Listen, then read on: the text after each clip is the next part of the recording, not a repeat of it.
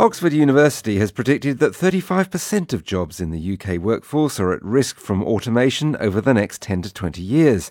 But Deloitte paints an optimistic picture of the way technology has transformed work over the past 15 years.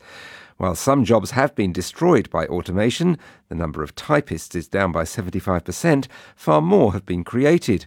But as computers and robots learn to do more tasks once restricted to humans, there is a threat to low skilled workers.